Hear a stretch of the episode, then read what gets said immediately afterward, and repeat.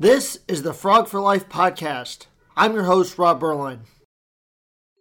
When before they said TCU, it flashed up on the board with the purple background and the white lettering. And it was like a cannon went off. You couldn't hear anything for literally for 10 or 15 seconds because there was a one a visible major cheer. You would have thought that TCU had just scored the last touchdown in the last second for the national championship. That's how loud it was. That is the voice of Charlie Thompson, who is a TCU 1971 graduate. Charlie is a former Fiesta Bowl president and is currently on their board of directors. He will take us inside the room at the Fiesta Bowl from the TCU announcement on Sunday when it was announced TCU is going to its first ever college football playoff. Happy Fiesta Bowl, Horn Frogs. This is a very exciting time of year, and we figured we better do a special episode of the Frog for Life podcast. And if we're going to do a special episode of the Frog for Life podcast, we need to tie in the Fiesta Bowl somehow. So we have a very special guest with us today. It is Charlie Thompson, TCU class of 1971. And Charlie is a former president of the Fiesta Bowl.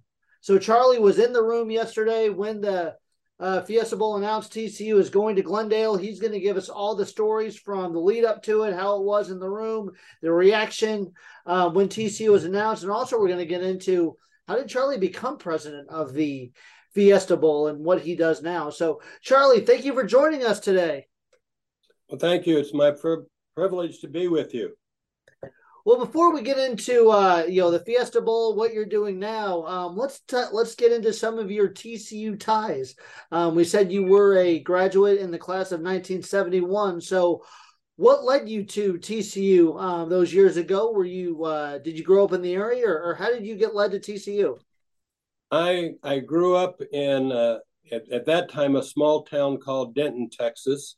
It had two universities. My father was a professor at uh, now it's called UNT, and he had a real estate and a insurance agency as well on the side. And uh, so I grew up in in Denton, but really I'm a I'm an army brat from all over uh, 22 different cities, and uh, a guy by the one of my classmates, uh, actually three of my classmates, decided on going to TCU. Uh, John Everly and David Hendricks and a, a couple others, and uh, they they told me that it would be a good good place to go um, of a family that uh, are UT, SMU, and Texas A&M. I was trying to find my own way without uh, offending too many terribly uh, different people in my family. well, that's a good way to keep everybody happy, and you chose the best university. So I couldn't uh, agree with you more. So you finally get to TCU after uh, after making the choice between all those different universities, and uh, you get to TCU. What was your time like there? Uh, it was a, a great time. It's to give you some kind of background. There was a, a little war going on in Southeast Asia, as you recall. Yes. And uh, things were. Uh, there was an interesting four years. Let's put it that way. As you may or may not recall, President Johnson decided not to run for president. There was a little thing in Kent State that disturbed everybody at TCU. Uh-huh. Uh, and then we had a presidential election, which there were three people running Hubert Humphrey, Richard Nixon, and George Wallace. So we had some exciting times. And as you might guess, uh, students, not that, that TCU was a, a radical place, but we certainly had people who were wanting one open hours for females, and two, uh, there was a, a, big effort in terms of not wanting search and seizure. Now, I, I you wouldn't guess what uh, the administration was searching for in the dorms, would you? Uh, but uh, um, most of the men's dorms did not want that uh, thing. But we did finally come up with a thing called the Student Rights and Responsibilities that was passed by this all the students by the faculty senate and by the uh, board of trustees of, of TCU. And I don't know too many documents that have been approved by all three. And the good news is it's it's still there, uh, which is amazing to me. And so, what was kind of the result of those documents? What was the action that, um, I guess, was a uh, you know you guys were trying to? What were the changes you were trying to make, and what was the result of that change? There was a, a lot of changes. For instance, um, you would probably uh, uh, know uh, a lady that uh, may, um, maybe I, I misspoke. Uh, a woman uh, who went to Hanoi, and then she wanted to come to TCU, and there was an outcry. we had at that time, and I don't know whether TCU still has a very strong Army and Air Force ROTC. Mm-hmm. And I would say the majority of the students didn't want Jane Fonda to come to the campus and so uh, we've, uh, with Dr. Uh, Moudy, who was the chancellor at that time, we steered our way to have an off campus um, uh, meeting with her. She gave a, a, speech then, but there were a lot of people who didn't want to. That was the, I guess, the first time I ever made the paper, and she called me a redneck. And I thought that was probably a, a good term until I thought talked to some of my friends and said, Charlie, that's a pejorative term. But then from that point on, I always took it as a as a good term. Mm-hmm. And so you were a little bit of an activist, it sounds like, in that standpoint. And your uh, major was uh, political science. Was that kind of the start of your interest in that, or what was kind of your your reasoning for choosing political science? Um, I have a step grandfather who is a lieutenant governor of Texas, but frankly, I never ever thought about uh, politics or government or anything involved with uh, politics. It was, uh, but because in 1968 I had an opportunity to um, meet several of the candidates, you know, George Wallace and Richard Nixon and Hubert Humphrey. Uh, it sparked my interest, and then I read about five books called the by one of my professors that uh, assigned them to us, "The Selling of the President," And so a, a, group of us said, well, why don't we try to make some changes? Uh, it got to be kind of boring on Saturday nights at 11 o'clock after you took your date back to Sherley Hall or one of the, the dorms. And so all we did was play cards and drink liquid refreshments that may not have all been Coke products or Pepsi products. and um, so one thing led to another. I got elected as a uh, wing representative and then a dorm representative. And somehow or another, I got elected student body president, which is amazing to me.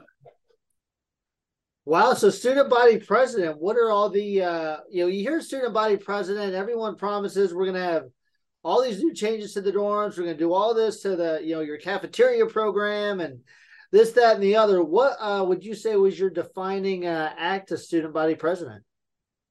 getting the student rights and responsibilities document passed by the students and then the faculty and then the administration and the board of, of trustees of TCU. Okay. It's it it's set up a series of guidelines, and I have to pay my respects to Dr. Weibel and uh, Dr. and Chancellor uh, Jim Moudy. They had tremendous patience with us believe it or not, every Friday afternoon from one o'clock to six o'clock for oh, literally over a semester. Now, think of this on a Friday afternoon, they met with us, and there were three of us that met with them. And every Friday afternoon, we hammered this thing out weekend, weekend, weekend. And we took them back to the House of Representatives, got their inputs, and then finally there was a student vote, and then a faculty senate vote, and then the the uh, administration vote by the board of trustees.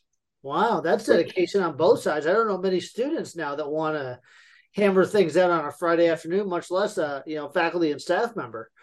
Uh, couldn't agree with you more, and I can tell you that there was grumbling from me and my friends about us doing that since one of my roommates was the hospitality coordinator out at the uh, Miller Brewing Company. So we had other things that were dancing through our heads as opposed to dorm hours. so you uh, obviously uh, being involved with student body president takes a lot of your time. Um, were you involved in any other uh, campus activities, or was it pretty much all student government? No, I was involved in other uh, activities. Uh, I was involved with our, I was a history, and they now call it political science, but a history government uh, major with a uh, minor in psychology. And so I was involved in those uh, uh societies um, and then uh, was involved in uh, fraternities at, at TCU. But you are right, it, it did take a lot of my time when I was student body president. But before that, I was just a normal guy wanting to date beautiful women and have a good time on the weekends. And believe it or not, I actually had I had great roommates who are much smarter than me. They guided me and embarrassed me into studying, if you can believe it. it they, they couldn't believe it, but I couldn't either. well, I guess uh, if you're going to have to bet some things, maybe that's uh, maybe that's a good thing to bet. Is that if you lose, you have to study. That's true.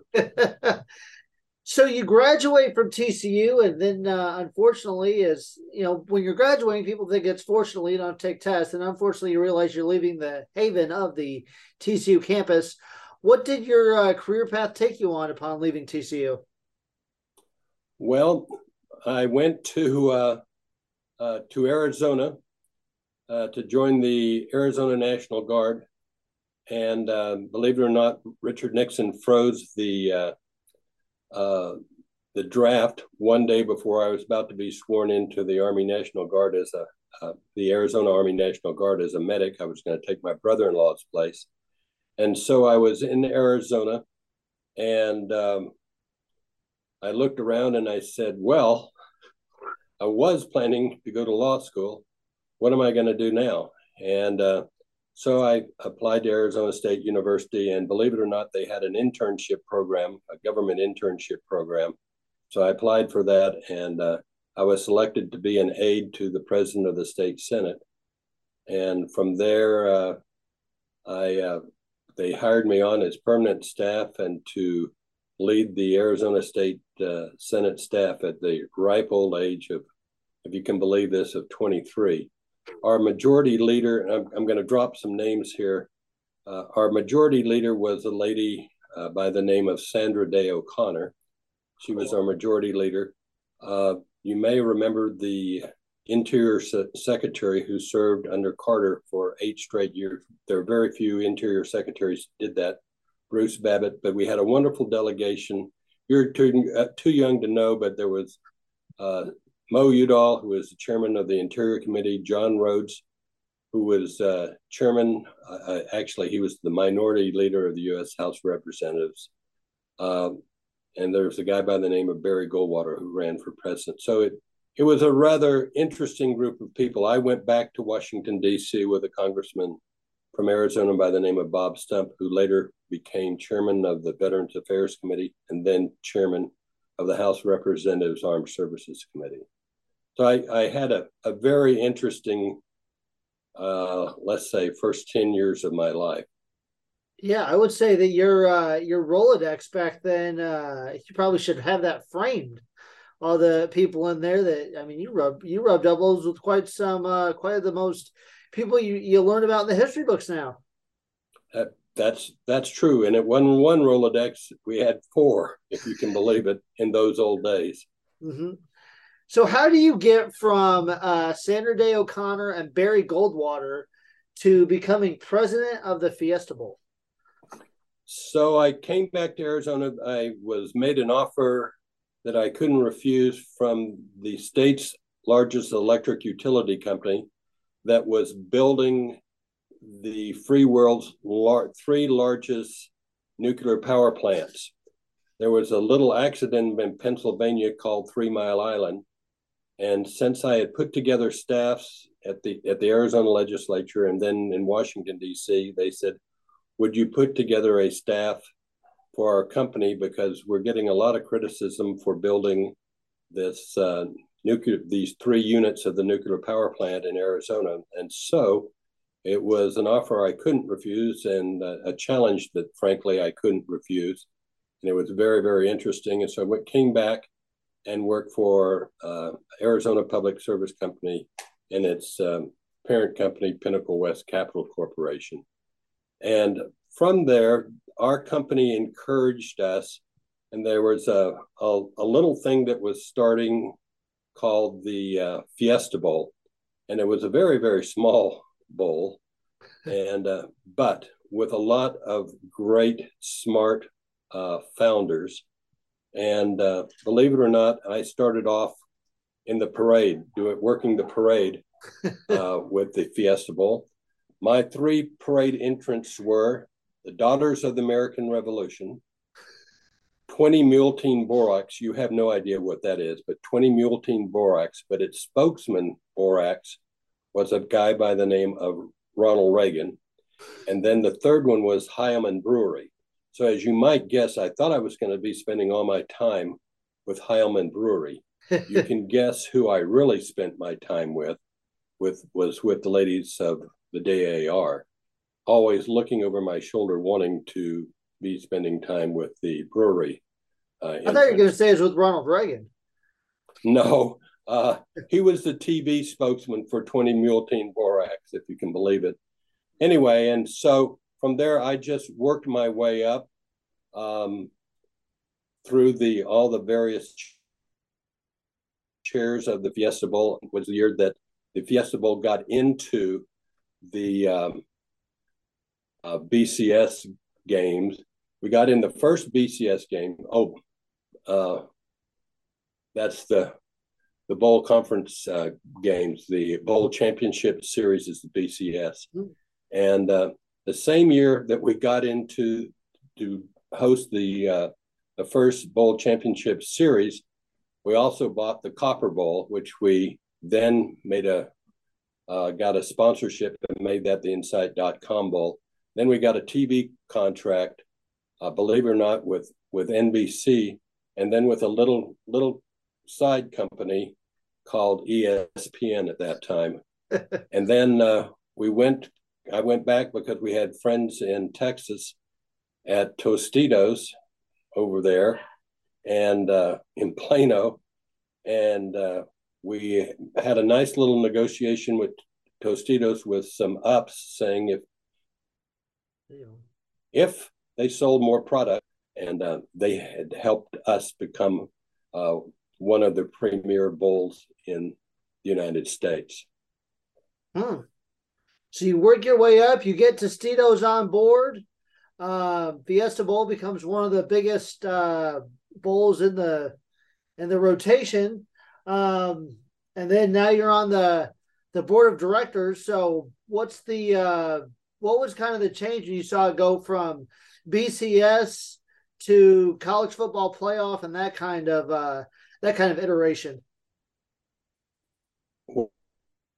Well, it's it's been interesting from my perspective uh, because it when I started off, it was kind of a free for all, and uh, our our really our first foray was when we had I don't know if you remember the Miami Penn State national championship game, but because both because we were a bowl game with no tie-ins, we were able to invite both of them.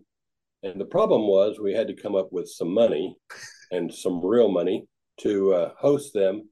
And uh, that's hence going Tostitos. But at that time, Sunkist was our sponsor. Unfortunately, the next winter, uh, Sunkist, there was a terrible freeze in Arizona and California, and uh, a lot of lemons, limes, and oranges and tangerines were frozen, and they were had to back out to get a uh, to, to be our sponsor. So we had to go elsewhere to get sponsors uh, sponsorship if we wanted to be in the play with the big boys.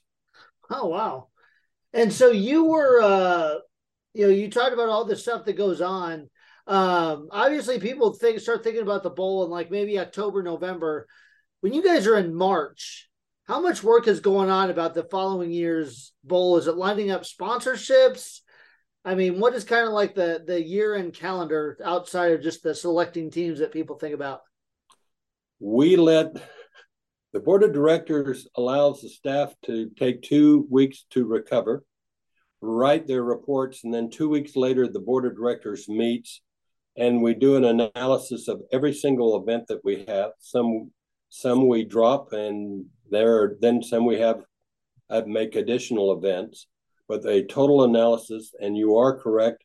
We then go out, and there's a committee of somewhere between two and three hundred people that ask people ask sponsors, do you want to re-up? Do you want to do you want to expand your sponsorship? Do you want to drop your sponsorship? Do you want to transfer to something else, et cetera, et cetera? We also, in terms of operations, because we have a number of other events uh, besides, believe it or not, the the game itself, uh, the analysis of all of that takes place, and it takes a while to get all of the sponsorships back in line and what they want to do. What is the theme of the parade? What is the theme of the million dollar hole in one golf tournament, et cetera, et cetera. So there's there's a lot that goes into it. We literally ramp, really ramp up, starting usually at the beginning of September when we start adding interns and professional staff and outside consultants. And at this time of the, the year, if if you, you you caught us on the first day and simply because my phone has been blowing up with friends saying charlie you remember me? It's kind of like lost long friends and family.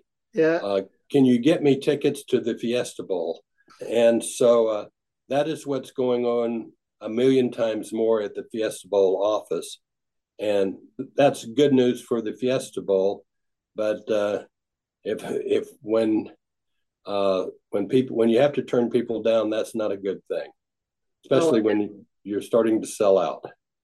I can imagine. So you, um, so we'll get to the highlight of uh, of what everyone's excited about. Then we'll go into some of the events that it sounds like you may be able to tell us about. So you're in the room yesterday. Um, all weekend, people were wondering: Is TCU? Is this going to be a repeat of 2014? Is TCU going to have their heart broken? on campus, everyone's worried. You know, the the team gathers, but it's kind of they have one eye closed, one eye open, not knowing what to look like.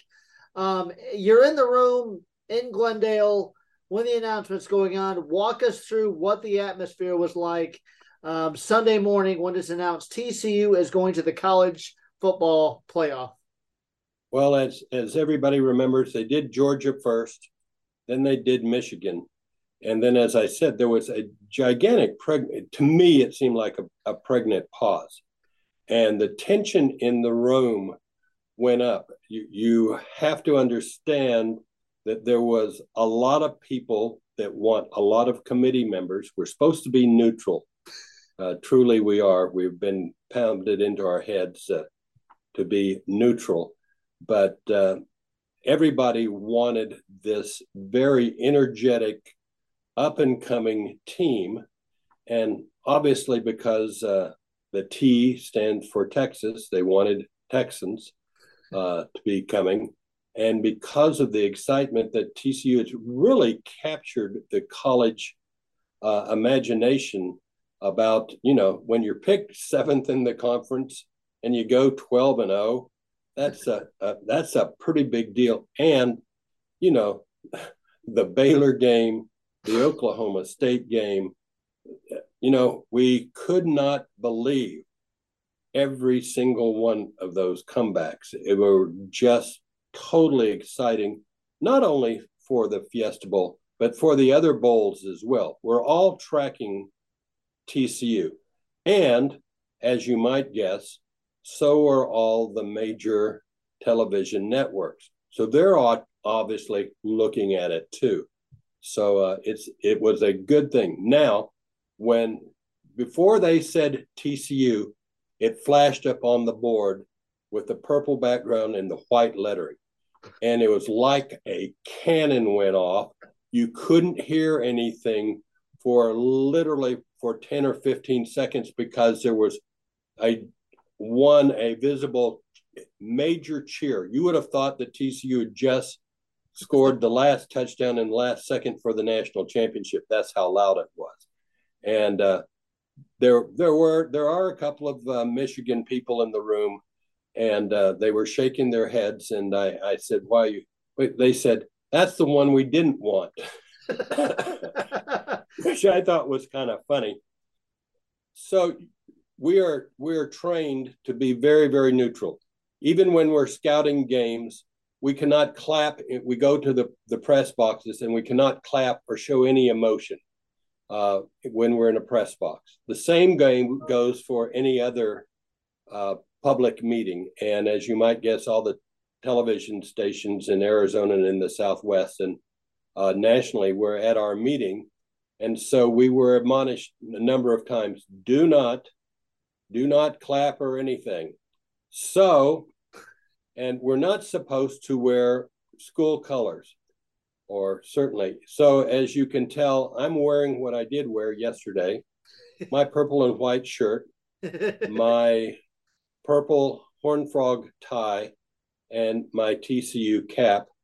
And on my lapel pin, I also have a football TCU helmet.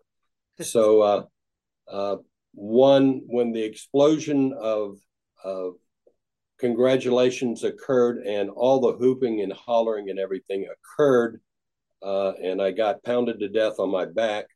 Uh, it was it was a wonderful, and I can say that the Fiesta Bowl is very very proud to have both TCU and I should say Michigan uh, to play in the bowl. So it it ought to be a very very uh, good game, I think, and uh, I'm certainly knowing in my heart uh, who will prevail in that game and they happen to be purple and white. That's right. So you talk about this, um, your scouting games. You're you're talking about things. Um, obviously, there's a little bit of a different tie-in this year with the football playoff committee. Um, how much input do you guys get with the committee this year? Is it just the committee told you who the teams were? Did you guys have any interaction with the playoff committee, or how was how would how did that work in terms of you got the team? I would like to say that there is interaction. There is not, even though that the the playoff committee is 17 miles away from TCU in Grapevine, Texas, but there is no zero none interaction with the universities that I'm aware of. Okay. So you don't. So when you were uh, the bowl is getting together this fall, you guys weren't able to. You you yourself weren't able to talk to the bowl committee wasn't talking to the playoff committee or and like, hey, we'd really like to, we really like Michigan or TCU to be sent to us if you could if you could work it out that way. They just said you're going to get who we give you. That's correct. Okay. And we we couldn't be any happier than having TCU in Michigan. Uh, as you might guess, there are going to be one or two cold people from Michigan that will be at the stadium, and TCU, like the last time that they well, actually the last three times that TCU has been here. Uh, TCU has followed very, very well. Uh, they have a, a, good following. And uh, I think everybody that I'm aware of enjoys being in sunny Phoenix. I can tell you that when I have gone back to TCU and wearing this little subdued yellow coat, uh, we usually walk into the stadium and then walk into the team and make an invitation. But usually we wrap uh, sunglasses around us and we start off by saying, Today in Phoenix and Tempe, Arizona, the temperature is 72 degrees. And pick your site, whether it's Fort Worth or Ann Arbor, Michigan, usually a lot worse in Ann Arbor, Michigan. Yeah. Uh, we say, and it is 31 degrees with a wind chill factor of down to 24. Would you like to come to Tempe or to Phoenix or to Glendale, Arizona, and uh, play a football game? And usually we get a resounding yes. In fact, I've never heard anybody ever say anything negative. Let's put it that way. I can but imagine. We wear those sunglasses walking into the room, and they think that maybe we have a, a handicap, but it's more of a stage to remind them there's a lot of sun here. Mm-hmm. So you mentioned that warm. You mentioned that the uh, the TCU's been in the Phoenix area. This will be the fourth time since 2009. Uh, 2009 Fiesta Bowl, uh, the uh, the game against Michigan State, the uh, Cheez It Bowl, and now with, the back with, to the Fiesta Bowl. Right with um, the Cheez It Bowl with Cal. Yeah. And then we played, and then we played Boise, and so this is the fourth one. And what was the game against Michigan State? Uh, I don't remember the name. Well, it was probably at the that time the uh, Insight.com Bowl. That was it, Insight.com Bowl. So TCU Correct. has been there four times in the last 13 years. How would you say the excitement compared, you know, among the among the Fiesta Bowl uh, board uh, this time compared to maybe some of the other times? Obviously, 09 was a a big thing with TCU finally getting into the BCS, and we all remember the Cheez It Bowl because what a crazy game that was. Boy, that was that was one of the craziest games I have ever. I've never seen so many turnovers in my entire life. um, yeah, I I can tell you, to me, uh, and and remember, I'm partisan, and uh, I I loved Andy Dalton and that team immensely, and very, was very very proud and very happy that they came. But I can tell you that to measuring it right now, yes, we were excited to have uh, TCU come, but the storyline on this year's team and what the offensive line has done and what the defensive line and what the receivers and the backs and obviously there's a great storyline which i hope is going to come true for max. Uh, you know all of that combined and with the students you know, the student sellout of their tickets, the sellouts of the stadium, all of that is wrapped together has brought a lot of excitement and a lot of interest. Now, I, I can tell you from firsthand experience that when we had the first Rose Bowl, I can tell you that the number of California and Arizona students that are now at TCU rose dramatically and uh, I have a, a great nephew who's attending. One of my grandson's ex girlfriends is going to TCU. Their high school, there's three kids from the high school class that my grandsons uh, attended. So it's it's now a place, not only in Arizona but in California and Nevada, that young adults it's on their choice list of universities to go to. And I have to tip my hat to the Chancellor, uh, Chancellor Boschini, for a wonderful job that he does in terms of he and his staff in terms of recruiting some of the best and brightest in Arizona and California. I know you get the best and brightest from Texas, but it's it's nice to see some really good kids, not kids, young adults from uh, Arizona and, and California going to uh, TCU. Mm-hmm. And you spoke earlier about the uh, events um, that you guys plan throughout the year. Tell our uh, TCU alumni what are some of the events the bowl has planned, and what should the the frogs that are making the droves and masses to the Phoenix area? What are some of the activities you would recommend for them? Well, that's it's funny that you asked. As I told you, my phone had been blowing up uh, there must be an awful lot of frustrated golfers uh, in the uh, Dallas Fort Worth, Texas area, because I would say that I must have had at least, oh, 50 to 75 quote friends and relatives. Anybody that has a last name that starts with a T said, Can you get us onto a golf course here in, in Arizona? I said, Look, in the Phoenix area, there's 200 over 200 golf courses, and there's about 20 championship golf courses. You're not going to have a hard time getting onto a golf course. So uh, bring your clubs and have a good time.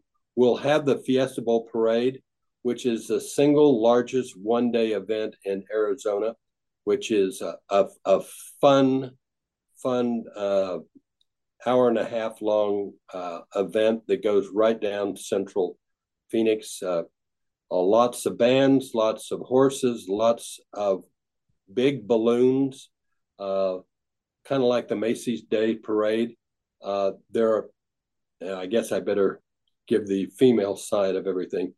Yes, we have a lot of shopping in Phoenix. There is a lot of shopping centers. And my wife, I think, has built a number of second stories here for those shopping. So I, I guess I, I'm I know that that is stereotyping uh, ladies. But however, I, I must put in a plug that yes, there is a lot of what I would call upscale shopping in okay. both Phoenix, Scottsdale, Tempe, Glendale, etc. So for you personally, I know you have to try to remain neutral um, and not be partisan, but how many frog friends or family that you knew prior to uh, people coming out of the woodwork, how many friends and family are you going to be uh, watching the game with at the stadium? Well, like I said, I have some very, very smart roommates. And about the fourth or fifth game, they started contacting me saying, Charlie, uh, can we stay at your house? Charlie, can you get us tickets like you have before? And so, one, I will tell you that my roommates had already made contacts. And now that I have family whose grandchildren are now going to TCU, they are, they too are smart and said, Charlie, can you get tickets? So I will tell you that that 24 of them have already we've already reserved their tickets and bought their tickets. However, here's the, the rub. I would say I'm working my way through about a hundred requests in which I am flipping to both TCU if there's a contact with the if they have a child at TCU. I'm saying by the way, your child can buy a ticket at TCU. And if not, then you go to the Fiesta Bowl office. But the I've talked to the, the chief financial officer and ticket uh, gentleman who's in charge of that. And those tickets are going very, very fast. I also should say um, it was a long time ago in 1997, 98, when I was president of the Fiesta Bowl the tickets have gone up a little bit since uh, I was there, and especially good ones.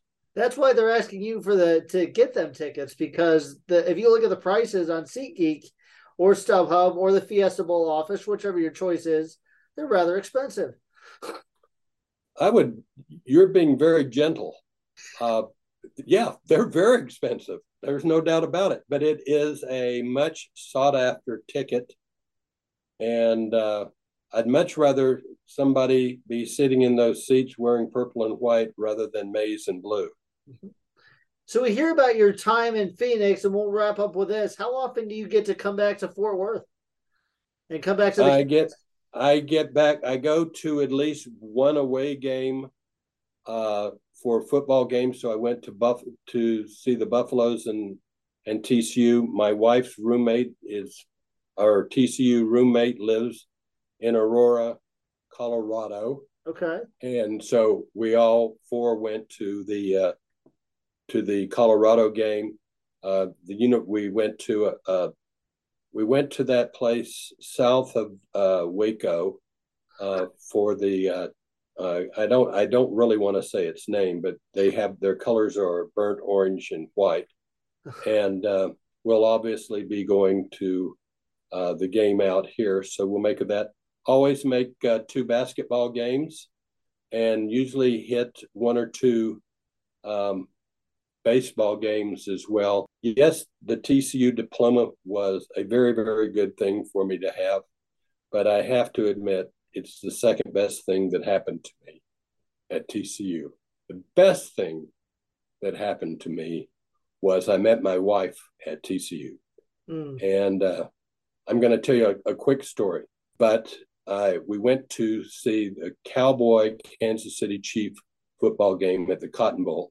Okay. And the Chiefs had just won the Super Bowl that year. So we were going to the game. My roommate uh, was from Kansas City. So, as you might guess, he was giving me tons of grief. But as his date was this beautiful, smart young lady. And I kept looking across my date to her and I was mesmerized. and she even actually laughed at some of my corny jokes. So when we got back to our house at TCU, I said, Mike, she's too good for you, too smart for you, too beautiful for you, and I'm asking her out on a date. Wow. Uh, tonight. And the rest was history. And uh, literally a year and a half later, we got married and have been married for and have been married for 50 years and we just celebrated our 50th wedding anniversary, going tracking what we did 50 years ago in Switzerland, if you can believe that. Wow. So, so, so as far as I'm concerned, TCU is pretty magical. So did you and Mike, or you you and Mike still talk to each other, or was that the end of that friendship? you know, we are no, we we still talk to each other. We're on Facebook. Uh, all my roommates ended up to being very and very important people. He was the chief financial officer of NATO. Oh wow! You, yeah. Oh well, well. He went after TCU went to the London School of Economics. Yeah, oh. all my all my roommates are very very successful. There's got to be somebody holding them up, and I'm the guy that gets to hold up these really successful young. Well, they're older, mature men now. Well, I would say you're probably the most. You're but this month you get to be the most popular man among them because you're the most influential guy at TCU right now. Uh, no, there are a whole there are a whole lot more people, and I all I am is I'm a hangers on. I I I'm I'm basking in their glory and all their hard work, and I I tip my hats to the athletic director and to the to the chancellor, obviously to the football coach and the team. One what you know, I'm I'm one of those that looks at the blocking the defense, the corners, yeah. the halfbacks, and you know both on offense and defense. And yes, I do follow the the quarterback, but I really like to see what the split ends are doing. Are they blocking downfield? I'm one of those geeks. Oh, that's awesome. Well, Charlie, thank you so much for joining us on this podcast today. Um, you will be around the Fiesta Bowl, so hopefully our your friends that are listening to this can uh, can uh, confirm the stories that you've told about them. And then uh, if, if any of the TCU alumni see Charlie, make sure to thank him for all the role he's played and especially the last 15 years of TCU football history as TCU is making its fourth trip to the Phoenix area for a bowl game since 2009 and 10. So again, th- Charlie, thank you so much for joining us today. And we thank you for all you've done for TCU and the Fiesta Bowl. Go Frogs. Go Frogs. Thank you so much for listening to this episode of the Frog for Life podcast. If you or a friend or family member would like to get in touch with us to share your story, please contact us on social media on Twitter and Instagram at TCU Alumni. We look forward to sharing our next story of how TCU alumni are changing the world.